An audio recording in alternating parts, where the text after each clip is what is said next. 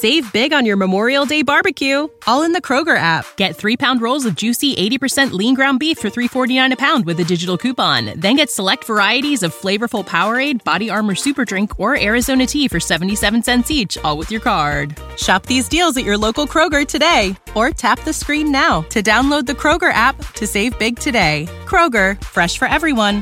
Prices and product availability subject to change. Restrictions apply. See site for details. Opinions and statements expressed in the following program do not necessarily reflect those of WWDB, its staff, or management. Inspirational women are increasingly popular in the news and media, but many go unheard and their stories are never told. Women to Watch with Susan Rocco captures the stories of many women who truly make a difference. Women to Watch is the vehicle for developing new leaders, encouraging younger generations, and in building self-esteem for future entrepreneurs.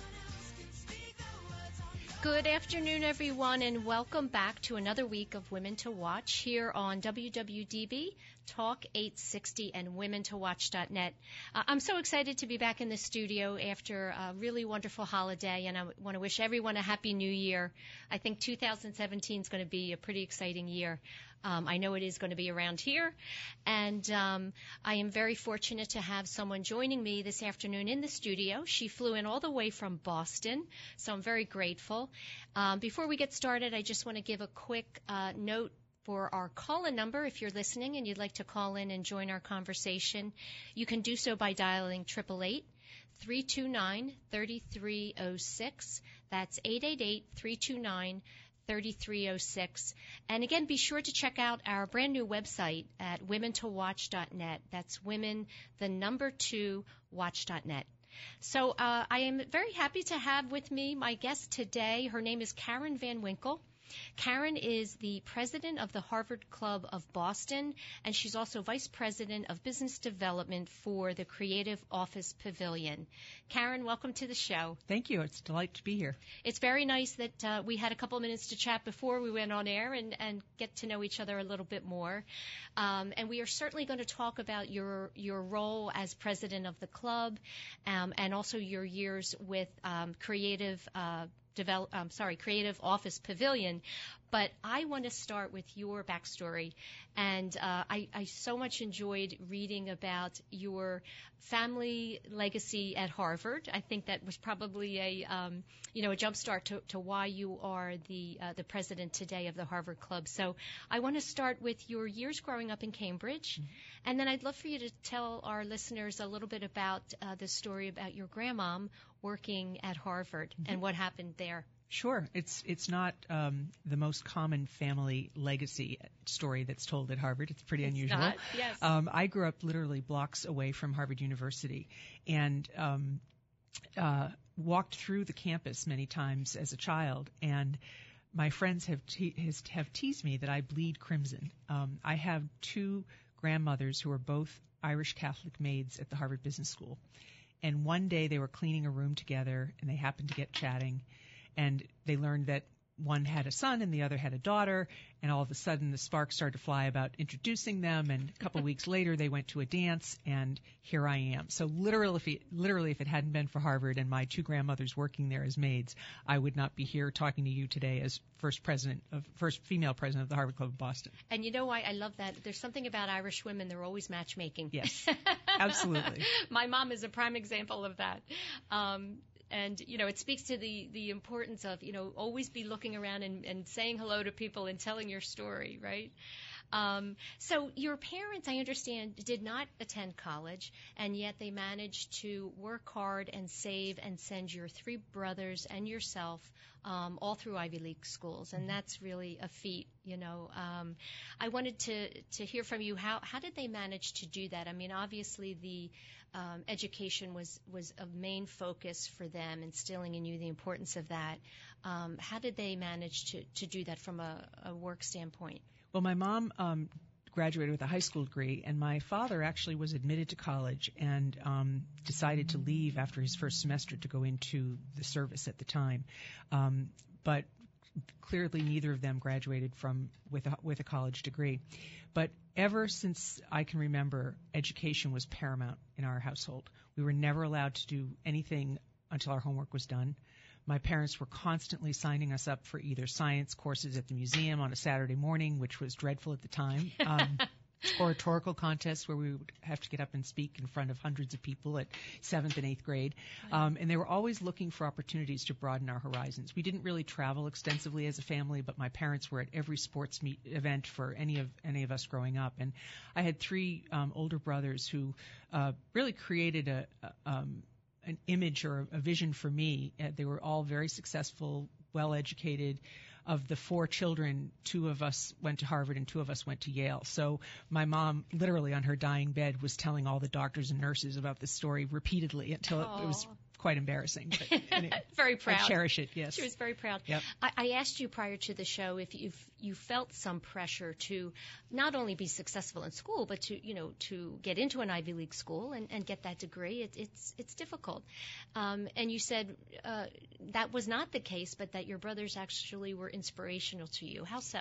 Yeah, I wouldn't say they were directly inspirational. There was a lot of sarcasm and teasing going on in, I'm my, sure. in my house, but yeah, but little um, sister. I saw the value. Uh, they all went to Phillips Andover Academy, and I saw the value that that education and the um, regiment and the hard work paid off. And um, I, I found it inspirational. My dad, and, and I grew up in a very traditional Irish Catholic family. Um, my dad always encouraged me to do just as well as the boys. I never felt discriminated against. There was no discrimination of any sort in my house growing up, and that I don't think could be said for all of the neighborhoods around Boston at the time. Mm. Um, I think it's key when when uh, a father instills that in their daughter. Mm-hmm. As a, it's different. The message is different coming from um, your dad than your mom. Yeah, I would it's, say. it's it's a gift. Yeah. Um, another thing that that um, was a part of your growing up that I think probably had a big um, effect on your self-esteem and confidence was attending an all-girls academy. Um, tell me what what the greatest uh, gift would you say did you receive from having that opportunity? I really, uh, I've never been shy, but in that school in particular, Mount St. Joseph's Academy, I really blossomed and I was totally unafraid to raise my hand and speak up and run for office and get involved in things that I had never had exposure to before. And I don't think that, um, for me personally, had I been in a co-ed either public or private high school, I would have had as few distractions as I had at Mount St. Joseph's. And um, you know, it was a small school, uh, a lot of high achievers, and um, we really uh, also developed this bond of sisterhood, which I carry with me today. I, I love developing young women and helping them with their confidence and their, their self-assuredness. And how did you handle the? Um, I know I have a daughter who attended an all-girls academy as well. There can often be um, a pressure put upon uh, themselves because of the, um, you know, just striving to to be as successful as the girl beside her. Mm-hmm. How did you deal with those types of um, experiences? Well, um, I, I think my parents were very good at not letting any of us develop heads that were too big. Um, I think I, I just had an incredibly loving environment and supportive environment, and I really didn't feel the pressure uh, either to compete with men or other women. And as I say, I, I, um, I think I learned a lot from both. Yeah, um, I and doing my homework and reading, I understand you received a scholarship to Harvard, the Virginia Poehler Scholarship, which happens to be, um, it was founded by Amy Poehler's aunt. Yes, Is that ac- correct? actually, it wasn't founded by her, but it was founded by the members of the Harvard Club of Boston in honor of her aunt. Okay. Her her aunt had been an employee at the club for over 30 years, and from what I understand, died suddenly, and the club was stunned and pulled together a collection and I was the first female scholarship recipient at the club and the scholarship that I received then for my time at Harvard was called the Virginia Poehler Scholarship and um, since I've become president, I've had some really funny experiences, but one of them is I'm going to reach out to Amy and see if we can get her to the club and let her know that her aunt helped to see the first female president of the club. Oh, I think that's great. I- I'm sure she'll accept if she can. That would be great. Yeah. So tell me what you know that um, that scholarship was awarded to you, obviously because you were showing leadership abilities.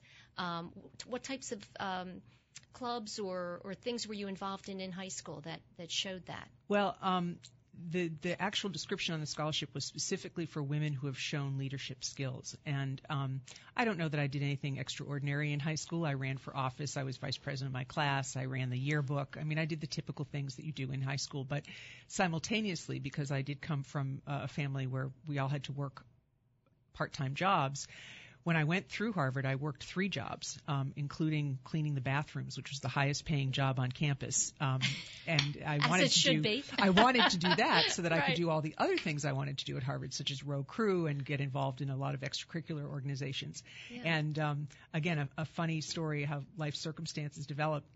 One of the first bathrooms I was assigned to clean was Caroline Kennedy's bathroom. Oh my gosh. And my parents that Christmas, um, under the tree was a package that I unwrapped, and it was a plastic toilet brush and bowl that they had spray painted gold because they said if you know being Irish Catholic in Boston, if you're going to clean Caroline Kennedy's bathroom, you better have a gold plated toilet brush.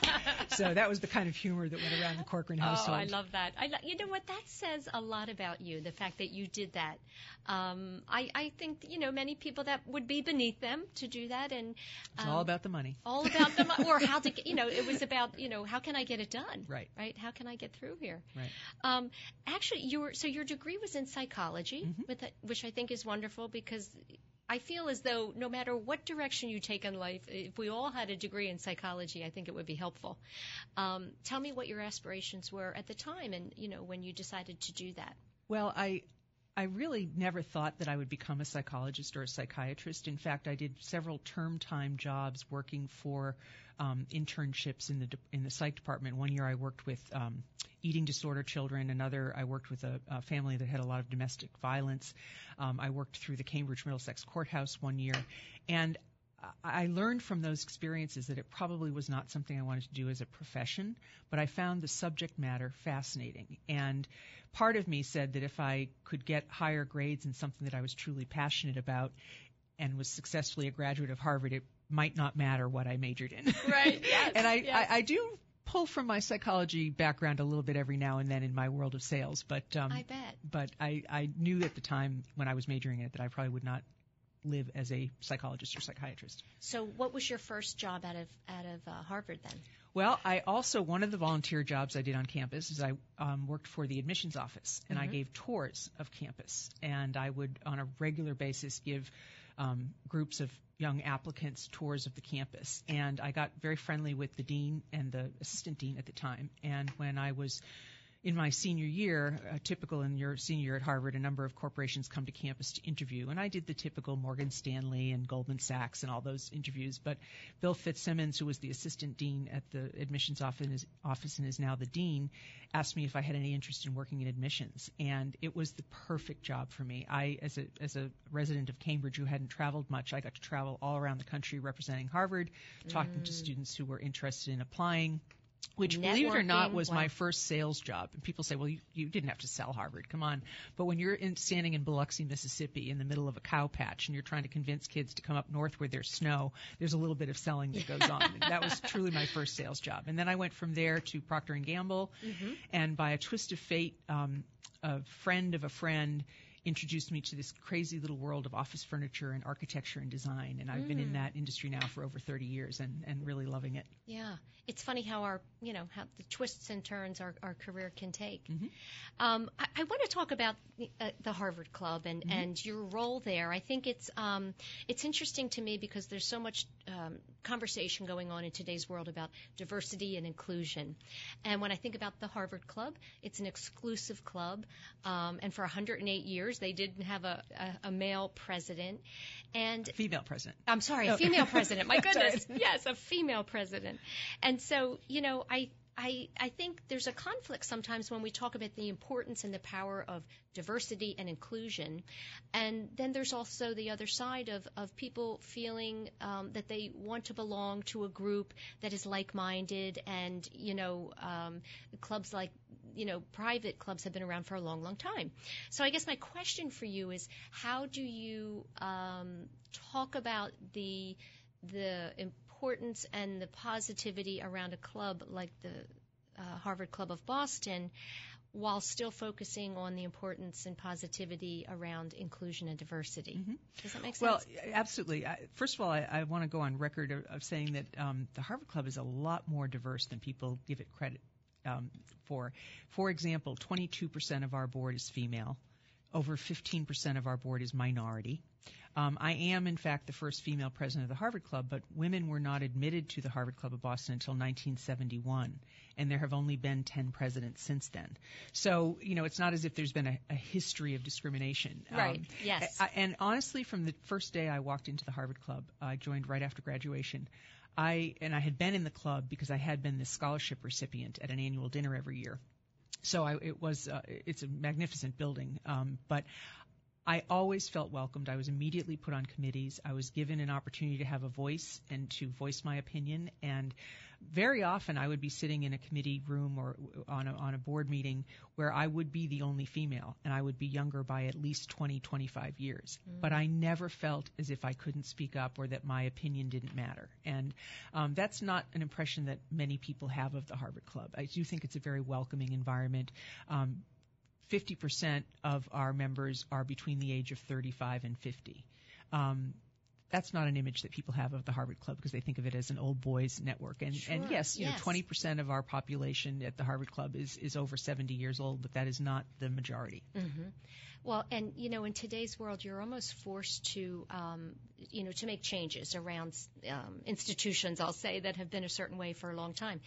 Um, and one of the things you talk about is is um, having the club be more welcoming to women and families. Mm-hmm. What are some of the, uh, you know, the plans for 2017 around that? One of the great joys since I've become president is being in events um, frequently at the club where I've had a number of young people come up to me and say, how can I get involved? How can I get involved in a committee? Because many of them have heard my story that I, I was on practically every committee in the club for over 30 years, um, and I've made the most incredible connections for business and for pleasure and, and friendship with some of the brightest people I've ever met in my life. It's been an ex- extraordinary networking experience mm. for me. And I think especially young people now graduating post recession understand the importance of networking and connecting with people. It's not necessarily what you know, but who you know. Mm-hmm. And I think the Harvard Club is an absolutely perfect environment for that when you I, I know that you do some volunteering and you do mentor you mm-hmm. mentor young people mm-hmm. and we talk a lot about networking and the importance of it and it truly is it's building relationships mm-hmm. it's not about walking into a room and handing someone a business card right so tell me what are some of the things you say to young people about how to do that in the best way and actually have it be beneficial i, I always strive the importance of being authentic I, I think that um, sometimes, especially when people are nervous in a crowd that, of people that they don't know, they put on airs. Mm-hmm. And for me, when people ask, you know, to what do I attribute my success, I, I think I've always been incredibly authentic. I always look and ask people how I can help them, not what they can do for me, but it, I see it as a mutual thing. Mm-hmm. And I think those ingredients pretty quickly um, are apparent to people that you're speaking to. And so I I talk to the younger people in, in our company at Creative Office Pavilion as well as at the Harvard Club about understanding the value that you bring in any situation, being authentic, always inquiring f- from others what can you do to help them? Or what is it what's their world like? What do they do for a living? It's not all about you. And i think that those simple things have worked quite well for me well, I would say that the I think the ability to be authentic, to be genuine in your you know your day to day, comes from a strong self esteem. So I want to ask you, where did that self esteem come from in you? I had an incredibly supportive um, mother and father, and and my dad in particular, given the time in which I grew up, was unusually supportive of um, females, and and my doing anything that my brothers were able to do. So and and the messaging that came from your mom versus your dad. I know that they were traditional, yes, right? Very you know, traditional. Mom was home with you and dad was out working. Mm-hmm. Um, was there um, was there a sense in you from your mom that even though she didn't go out and pursue a career, you could do it. Absolutely. In fact, they both had this expression that they, they used all the time. It was a two horse two horse cart and they both had to pull equally for it to be successful. And that's the way they viewed their marriage, and that's the way they they entered every decision. They it was never that my dad made all the decisions. The two of them treated each other with tremendous respect. Yeah, they were a team. Yes. Yeah. Um, you have a 20-year-old son yourself, mm-hmm. and um, I'm, I'm wondering what you know as a as a woman who um, you're leading by example, certainly for him. But I wonder what your conversations are with him um, with regard to respect for women?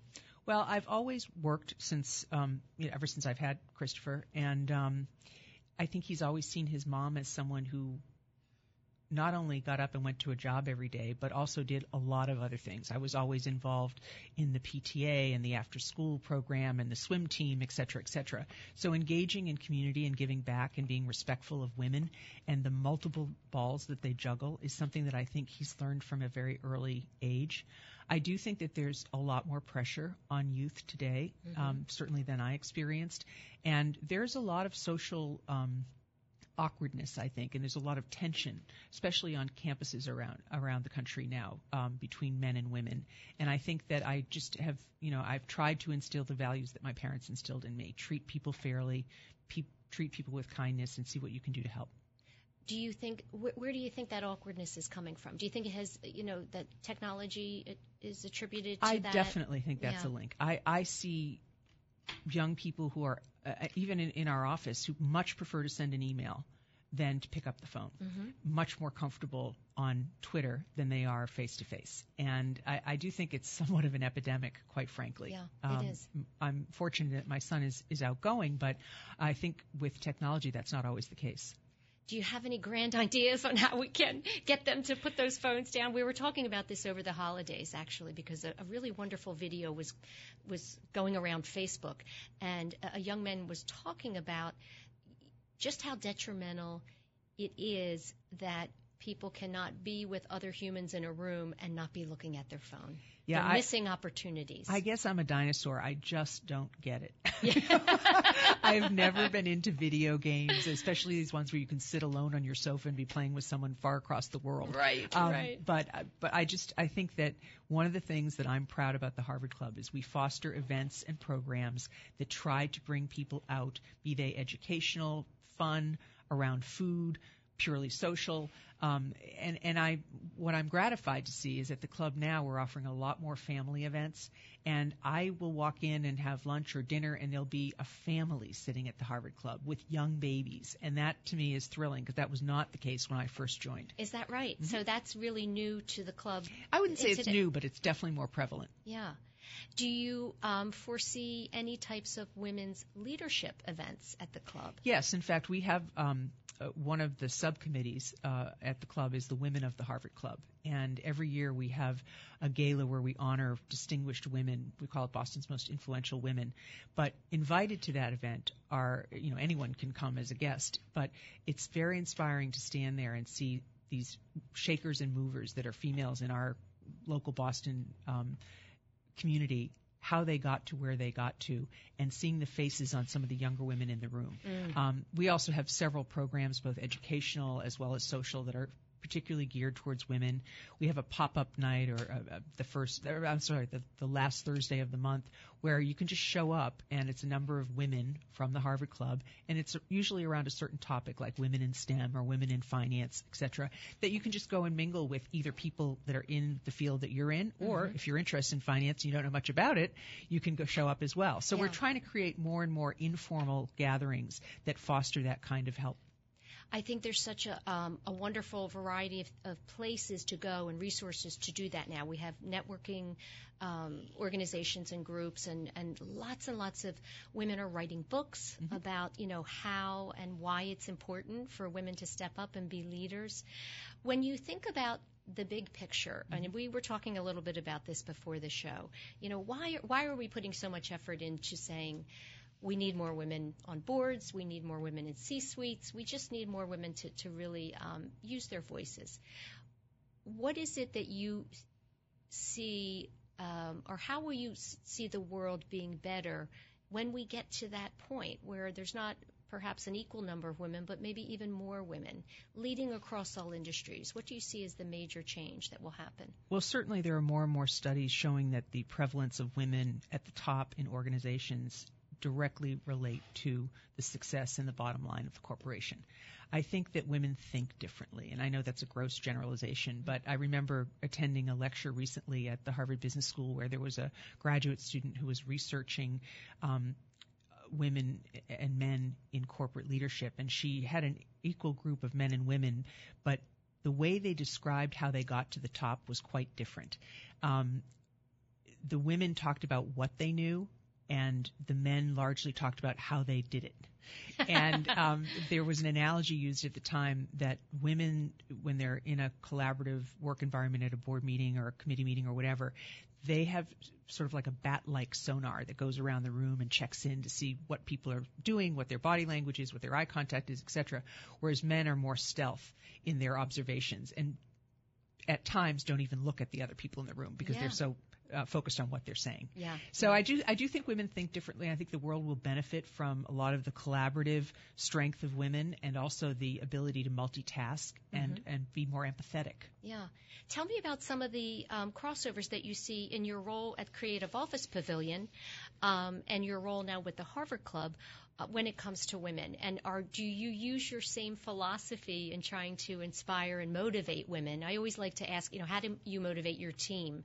Do you find yourself doing that um, equally for both roles? I do. I, I, I think my style at this point in my life is, is what it is, and it tends to be very inclusive and empowering. I, I have a number of um, young people and women in particular that I work with at Creative Office Pavilion, and I always try to let them know that their opinion and their view of whatever it is we're working on is important, and I solicit it and I support their efforts, and I also often ask them where they want to go next. And I was fortunate in my career when I look back, I always had um, somebody who was looking ahead for me and asking me that question. What did I want to do next? Where did I want to go? What barriers might I be facing? And I wouldn't say that I, I at, at the Harvard Club, one tiny example is that when I had my first board meeting as president, I chose to move this very beautiful carved wooden throne, I like to call it, that has traditionally sat at the end of the boardroom table to the middle of the table to send a very immediate and significant message that this was a team. We had the fiduciary, fiduciary responsibility to look out for the club, and that I was one member of the team. Yeah. Not no uh, no hierarchy there, right? Right. I think And of course there is, but Well, but it was is. Symbolic, right. and I That's wanted right. to say I rely on all of you and your strengths, and we together will successfully run this club. Yeah, I think that's one of the toughest things to do um, if you're in charge is to. Um, we we need leaders because we need someone that that's looks at the big picture and says this is how we're going to tackle it. But at the same time, if you're not reaching out to those that are on your team and asking for their input, you, I don't think you'll ever reach your greatest potential. Right. Um, can you talk about a time when, um, you know, you mentioned the word barriers. What have been some challenges that you have faced in your career? Maybe something that stands out to you as one of the greatest professional challenges. Um, tell us about it and how did you move through that? Well, I think um, there was a point in my career where I found it very difficult to say no to certain requests. And as my responsibilities in the various employment and, and after hours things that I was involved in grew, I couldn't do everything. And I had to understand, first and foremost, what were my priorities and what could I say no to. The world wouldn't fall apart if I didn't do it. Someone else would step up and do it. And I really have um, done a fairly good job over the last decade or so aligning my primary interests and passions with how I spend my time. And I think that can be a barrier if you want to do everything or if you happen to be a fairly visible figure and people ask you to do a lot of different things. Would you say, and because I often think that women, sometimes for one of two reasons, don't know how to say no. One is they're control freaks, right? And they want to have control of everything and, and think they're the only one. And um, sometimes it's for people pleasing. They don't want to disappoint.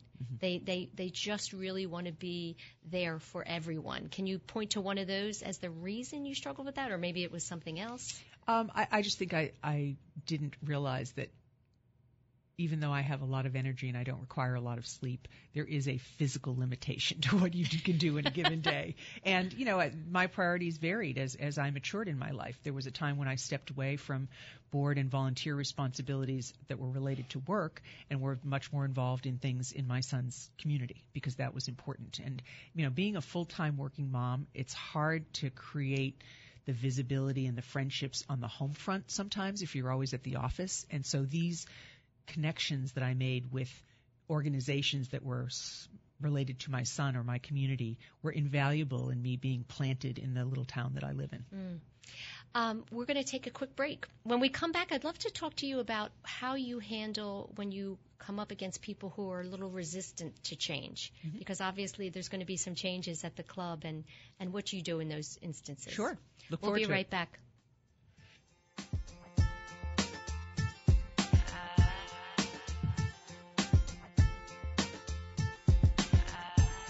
There are 365 days to schedule a mammogram. Today is as good as any. Holy Redeemer Breast Care makes it easy. We offer the latest technology like 3D mammography and automated breast ultrasound that help find cancers in dense breast tissue. Plus, our same day readings mean same day peace of mind. Make today the day you schedule a mammogram. It's easy to request an appointment online at holyredeemer.com slash mammogram. Since 1858, Mount St. Joseph Academy has been educating girls to be leaders, founders, and independent thinkers. Students are taught to be collaborative, courageous, compassionate, confident, and spiritual. In this student centered environment, the young women are transformed by recognizing their own potential and are encouraged to use it to make a difference in the world. To learn more about Mount St. Joseph Academy, go to www.msjacad.org or call 215 233 3177. That's msjacad.org or 215 233 3177. I'm Jocelyn Ewart, founding principal of Entrust Financial in Wayne, Pennsylvania, and it is my pleasure to share financial tips with you during my monthly segment on Women to Watch. I hope you are a regular listener like I am and that you are finding the personal finance tips I provide helpful. Some of the topics we have discussed so far this year are how to get organized, how to help your children learn good money habits, how to create that all important travel budget, and what steps are needed as you prepare for retirement. Now I have truly exciting news for you. News you can share with your family and friends. As a veteran certified financial planner professional, I just published my first book, Balancing Act Wealth Management Straight Talk for Women. It is filled with inspiring real case studies to help you and other women move past fear, build confidence, and make the right decisions without financial concerns. Just go to Amazon.com to purchase your copy. And please, write a review for Balancing Act Wealth Management Straight Talk for Women. I look forward to reading it. I'm pleased to announce the opening of the region's newest, most innovative gynecology practice in the Philadelphia area in mid November, Montgomery Gynecology. Led by Dr. Hema Janogada in a welcoming boutique style setting, she and her team are committed to providing the highest standard of cutting edge care without losing the personal touch that is so very important in today's world. With a particular interest in minimally invasive surgical options, Dr. Hema completed advanced training in robotic surgery and is one of only two surgeons in Montgomery County who performs this highly specialized single site robotic surgery. For more information on the opening of this exciting new practice in the convenient Plymouth Meeting location, go to www.montgomerygyn.com or call 215 444 3411. That's montgomerygyn.com or call 215 444 3411 to make an appointment today.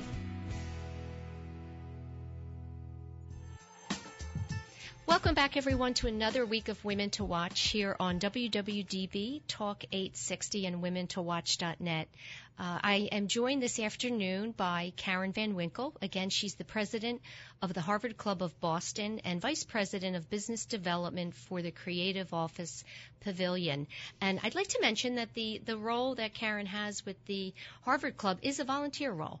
Um, so that, you know, it's something that you're doing in addition to another very full-time job. Um, when just before the break, we were, you know, talking a little bit about um, how you came to the role and, and your background, your philosophies for management and leadership. One of the things that I think is always um, a test for leaders is dealing with people who are resistant to change.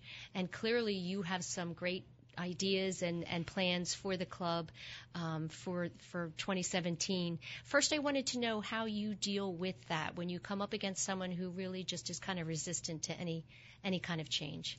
I try to let them talk about why they're resistant and what their ideas are, and, and you know I, I think everyone's entitled to their opinion. I honestly have not felt a resistance to my being president at the Harvard Club. I've felt tremendous support. Um, I, you know, there are comments and gestures that I may make. I try to make myself as visible as possible. There was a joke at one point as to whether or not I should wear a tiara to my first board meeting, and I chose not to do that. I think that was a good decision. Although um, sometimes that's fun. That's true. That's true. But um, I think that um, I really, I can't speak from personal experience that I've I've encountered resistance at the Harvard Club. Certainly in my career over the years, I have run up against resistance, and sometimes even the, the Harvard name has sparred some resistance or some criticism I from bet. coworkers. Yeah. Um, you know, I, I I think I'm not 100% sure, but I think I'm the only Ivy League graduate in my company. And the truth is, a Harvard degree or any Ivy League degree wouldn't make a darn bit of difference in terms of how successful you are in selling office furniture. Yes, that's so, right. That's so right. um, I Yeah. take I take that uh, in in uh, stride, and I I try to um, I put up with a fair amount of sarcasm in, in the workplace too. We're we're a very um, critical and uh, loving group of people. There's some humor there, right? Big time. You have to Yes. have it. You have to have it. Yep. Well, then how have you leveraged your role as president of the club um, to benefit your career? Well, it's interesting. When I, uh, I did get a call from the chair of the nominating committee saying that I had been unanimously voted to be president of the club, I think the expectation was that I would say, Thank you so much, I'm so excited. But what I actually said was, I really appreciate this honor, and I am honored, but I can't accept it right now because I do have to go talk to my boss. And I will honestly tell you that that person was shocked that I said that. But the truth of the matter is, I work for a great company, and I'm well paid, and I love what I do, and I felt that my number one allegiance was to my employer. And fortunately, with with the support of of my boss, who's a female, and some of my um, co-management colleagues, um, I have been able to actually leverage this gig at the Harvard Club um, for for business uh, benefit. Uh, the visibility that I've gotten, uh, the, I've been graced by some great coverage in the Boston Globe and local TV and a number of articles that are Harvard related. Um, and I think that whenever I can, I talk about all that I've learned in my career and the joy that I get out of having a job that I love every day.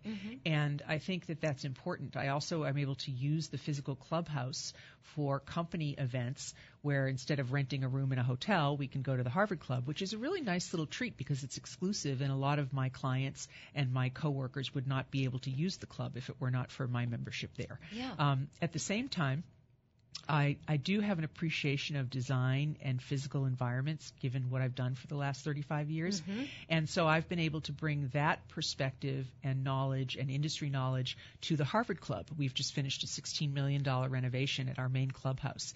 And I was certainly a very involved member of the steering committee on this massive renovation.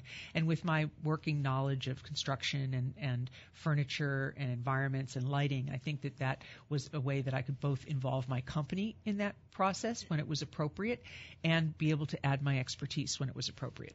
Yeah, let's talk about that for a minute. I, I took um, a quote off of the website uh, of, for the company that you work for. We believe passionately in the idea that the built environment has the power to transform the way people work and live. And that resonated with me only because I am someone who truly um, walks into a room and immediately has a feeling of either contentment or this doesn't feel good to me, you know, that feng shui sense. And I think that people don't understand the importance that, you know, the physical environment around you can play on your psyche. It can play a huge role in the success of a company, be it a small company or a large company. And the landscape of offices have has changed tremendously. Uh, the Dilbert cubicle days are long gone, and Mm. Thank there goodness. are yes, there are many, many more um, collaborative and open environments in the workforce. The students that are graduating from college these days have been learning in these open, collaborative environments, and to take them f- from their graduating days and put them in a cubicle just doesn't work. It's not the way people work. They share information through technology. They share information over the transom. They sit in open desking situations.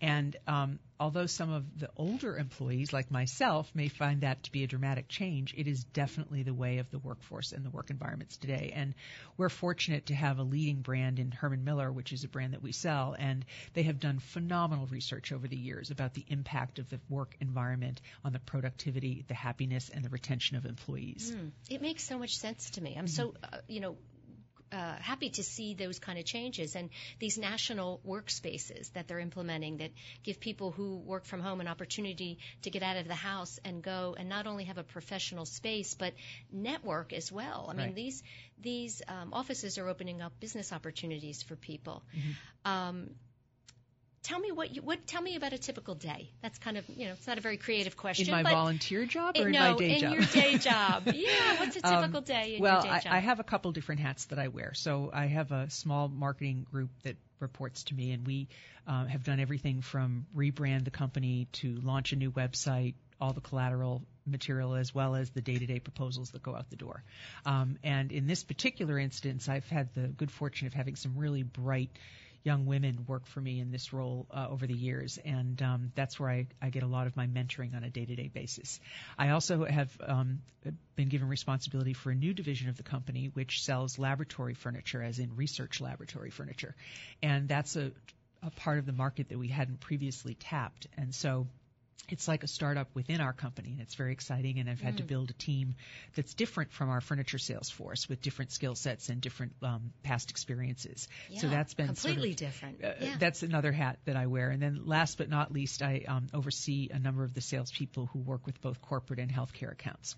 So I, I have a couple different hats and probably the biggest challenge with the volunteer job that I've just acquired um, is that you know I, I need to be in and around the office on a regular basis every day. I can't just leave for half a day. Yeah. And so um, I had to create a new schedule for a lot of the committee meetings that we meet very early in the morning or we Oh. meet after hours. At night, Uh, yeah. And I'm often at the club four or five nights a week. Uh, there are days when I have a triple header at the club. I'll be there for a, a breakfast meeting, a lunch with or without clients, and then an evening event. So Okay. uh, it's been a juggle, but it's I, I honestly am having a blast. You're a with it. busy lady. I am, but it's Yeah. it's a, a once in a lifetime opportunity. I feel very privileged to be given this opportunity, and I'm really having fun with it. yeah, that's wonderful. I want to mention you're you're going to be doing some work here in Philadelphia at Drexel. Yes, we- Speaking about the labs. Yes, yeah. it's with our new lab division and um, a German brand of office furni- uh, of laboratory furniture, and we're just completing within the next week the second phase of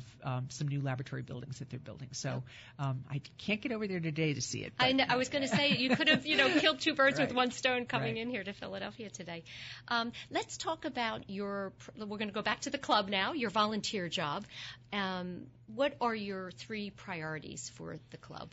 Well, the club presently has a little less than 5,000 members. But um, in prior years, and I'm talking many years ago, we were had in excess of 8,000 members. So we have not filled the club to capacity. And so my number one priority is to bring more members into the club for a number of different reasons. First of all, increased members is increased vibrancy and, and full utilization of the club, and that, that makes a good business proposition. So um, that's number one priority. The second is to increase the diversity. And I don't just mean gender diversity, but I mean diversity in terms of age, in terms of um, we, we the Harvard Club is not just for people who have Harvard degrees.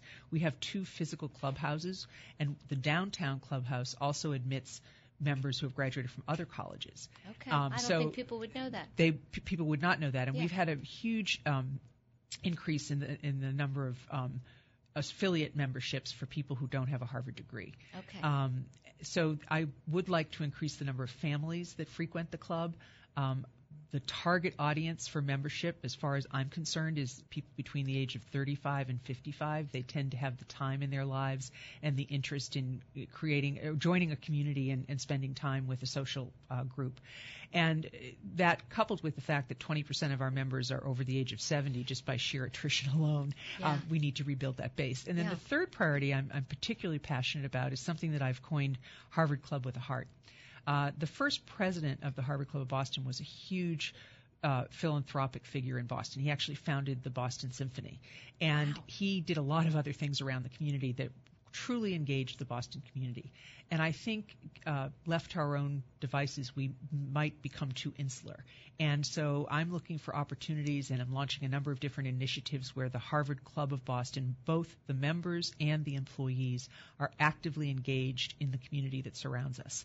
Um, there are a number of ways in which we can do that. And one example, which I'll share with you, is this fabulous uh, 2000, class of 2010 graduate from Harvard, Liz Powers, has started a company called ArtLifting.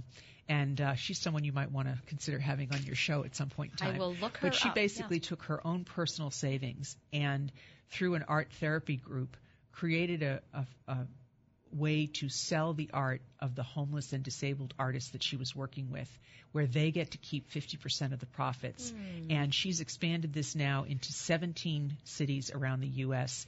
She's been on a lot of different publications. She's just a dynamo and a true example of someone who's doing good in the community. So the Harvard Club has had her come and speak to our members. We're having an art auction in January to promote where a lot of these homeless and disabled artists are going to be there talking about their life story and selling their art, hopefully not only to members but their guests. So we're really looking for opportunities in, in addition to donating food to the local food bank and getting involved in some of the more ordinary um, charitable initiatives.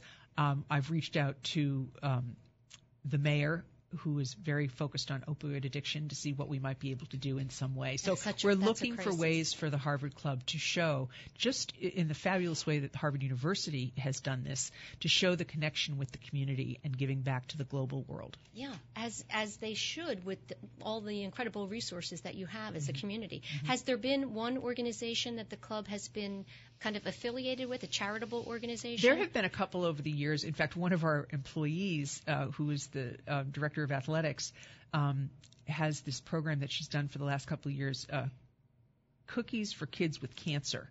And on a Saturday, several Saturdays ago, she single-handedly raised $14,000 um, by a combination of selling cookies, some of which our members actually baked, and um, raffling off private squash courses um, on the on the squash courts in the club. So just ways to promote the good uh, of the membership. It, it not only does it do good for the community, but it also builds the internal community of people doing good things together. Yeah, absolutely. Um, something I want to ask you. You know, you're you're living a very full life, yes, successful, and as you said, and I can see the joy in your face. The listeners can't, but in in both your role at the company and and your work with the club, and your ideas, and you have goals and, and set. Tell me from a personal standpoint, what is difficult for you? So, in other words, on it, you know, we all have something that kind of we have to work a little extra hard at every day. Nothing comes easy. So the biggest sacrifice um, that I have made in taking on uh, this role as president of the Harvard Club is that it's cut into my workout time. Oh. that's the biggest sacrifice. I don't know that that's a challenge. But, but the biggest benefit that I have is I happen to be fortunate in that I have a partner who is incredibly supportive. And he was the one that pushed me when I had my doubts about whether or not I wanted to devote my time and effort to this. He said, You have to. This is a once in a lifetime opportunity. This is the perfect time in your life. You have to do this. So I am very grateful for that as well. So you have someone that kind of picks my up biggest, the slack. My biggest cheerleader. Should we give him a shout out? What is his name? Richard. Richard. Is he listening? Do I we know? Have no idea.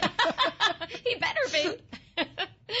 um, we uh, we have a few more minutes. I want to, you know, it's always important to me um, to to gain some more um, lessons from my guests. And is first, I wanted to ask you about any mentors that have been in your life, and they can be a family member. You know, you've mentioned your parents a great deal. Obviously, they were a great influence in who you are. Mm-hmm. Um, was there anybody in your career that, that is, is a go-to person or left you with something that you always remember? Absolutely, there are several, um, and ironically, they're all men. Um, but they were people who who helped me early on in my career to identify what the next step would be. And they were already expert in this crazy little world of office furniture and architecture and design. And um, I've had the privilege to work for some really great men who have taught me an awful lot. Um, I did take a leave of absence, if you will, from the world of furniture and went into the world of architecture and design and worked for a company in in uh, Boston called Ad Inc. And the president of that company was a true mentor uh, in so many ways, and really gave me enough rope to hang myself, which fortunately I didn't do. But but I, I feel that um, I've benefited from a lot of mentors. But I, I do think. Um, I'm sure you've probably heard the distinction between having a sponsor and having a mentor. Mm-hmm. I do believe there's a big distinction between those two. A sponsor is someone who promotes you and promotes your skills when you're not sitting in the room.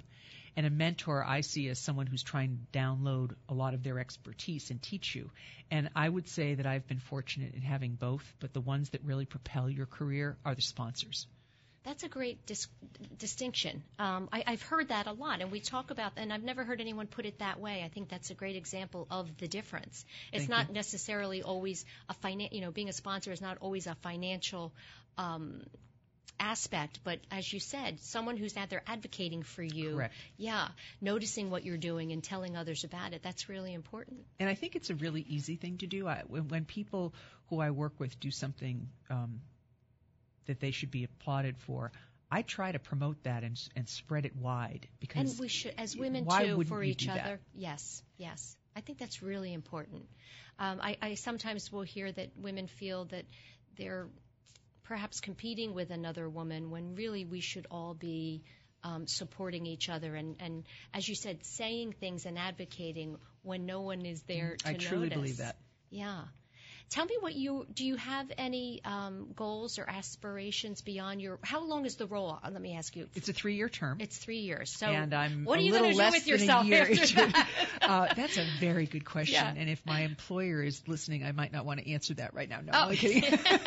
no, I still have a, a child going through college, and so I'll be working for quite a while. But the, the term is a limited three-year term. Yeah. But I will. I, I can safely say that I'll be a proud member of the Harvard Club until the day I die. So. Yeah, well, sure, there'll always be that affiliation. Um, you mentioned your son. You do. Your son is a sophomore at Harvard. Yes. Uh, and he's 22. And motherhood is is always the greatest role we'll we'll ever play.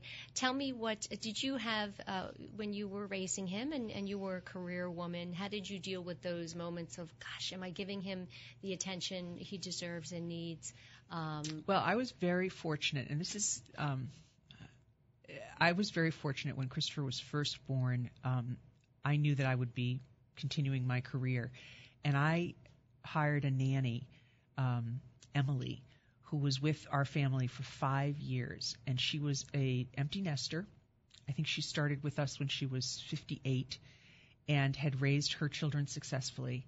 And I never missed a day of work the first five years of my son's life, which is pretty unusual. As as a mom, I know you can attest to that. Yeah, um, yeah. I could set my clocks on Emily showing up every morning. She was just this wonderful German woman who was very loving and kind, but also very um, disciplined. And I benefited, and my career benefited tremendously from that. And I see these young women that work with me who are having their children and they don't know if they should do the daycare, if they should get a live in or a live out. And, and I will tell you that I never had a live in nanny, but having a consistent woman who became sort of an additional grandmother to my child for the first five years of his life, I know definitely contributed to um, my success. Yeah, the loyalty there, or s- reliability, I'll say. Yeah. You know, um, something else we were talking about briefly before the show was kids today, college kids, um, facing graduation, and, and in this economic climate and uh, climate, excuse me, and um, job searching for kids today can be an incredible stressor.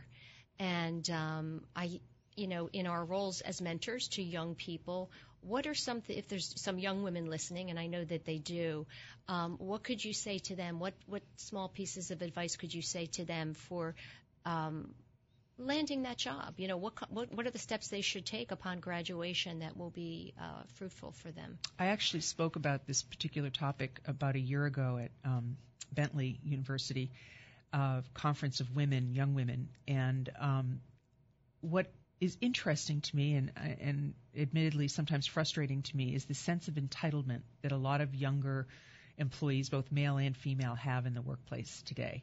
I remember doing a review for a woman who had worked for us for two years, and she was a good employee, but her question was, well, when can I expect some management responsibilities? And I sort of laughed to myself, thinking, gosh, how many years into the workplace was I before I even thought of asking that question?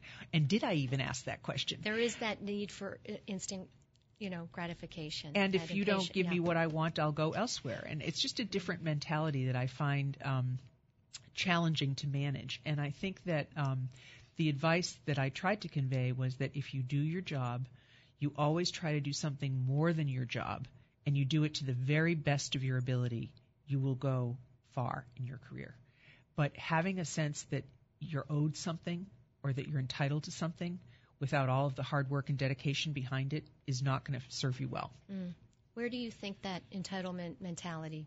Well, I mean, I'm from? I'm certainly guilty of that as a parent of a 22 year old. I think you know when my son was out in the soccer field, everybody was a winner. Everybody came away with a trophy. That's right. You know, I mean, Yeah, it just yeah. it's it's a different way of of raising kids. I wasn't raised that way. No, it was nor you know was the, I. the winners, the all. ones who work the hardest, are the ones right. that get the trophies. Yeah. And so um, I don't know how we undo that. I don't know if we can undo that, but I do see a difference in the mindset of a lot of not all, but a lot of the younger employees. Yeah, I think you're right. I think it's you know you never want to paint a broad brush, but I think that there is um, a lot to be said for that, and where it started and why it started is something I always think about. What, mm-hmm. I always want to know who the mom was that first said all the kids coming to the birthday party got to go home with a gift. Yeah, yep, yep. Why did we, We did ever that to start ourselves. that? Yeah, Yeah, we did. But it's not reality. and It's not life, and and I think it's so much more important to teach kids resilience and how to handle disappointment and things that are hard. and rejection. You know, rejection. in sales, you you get rejection a lot, and that was also a very valuable lesson to me early on. Um, in, in the particular type of sales that I was doing earlier in my career, if, if I won a third of the things that I was working on, I was really a big success. And so to be able to take that with a stiff upper lip and go on to the next one and go on to the next one was a was a skill that I think serves you well. And I have these conversations with my son. I, you know, you need to be able to deal with rejection, but you also always have to ask the people you're working with and for, what else can I do? Is there something else I can do to contribute? And and and lastly, we just have a minute left. Something we didn't touch on, but I think um, is something that you do you you do, and and we talked about it, and it's very important, is to not always think that you have the answers. Absolutely. As a leader, as someone who is you know spearheading something or a project, to be able to turn to your colleagues or people that are working for you and say, you know what, help me understand this. I, I don't quite have you know all the answers. I think is really important. Even as president of the Harvard Club, I wanted to make sure that a number of skill sets were represented on the board in addition to my own. I, I, I- think I know where my strengths are, but I also want to be cognizant of my weaknesses. Mm-hmm. And I believe it is a team sport. Yeah. Karen, I thank you so much for traveling down from pleasure. Boston and, and being here with me. And I wish you continued success in both roles. And I'll be watching. Thank you. And uh, that's it, everyone, for another week of Women to Watch here on WWDB Talk 860. I wish everyone a really wonderful, happy new year. And I hope you have a great week. And we'll see you next Monday.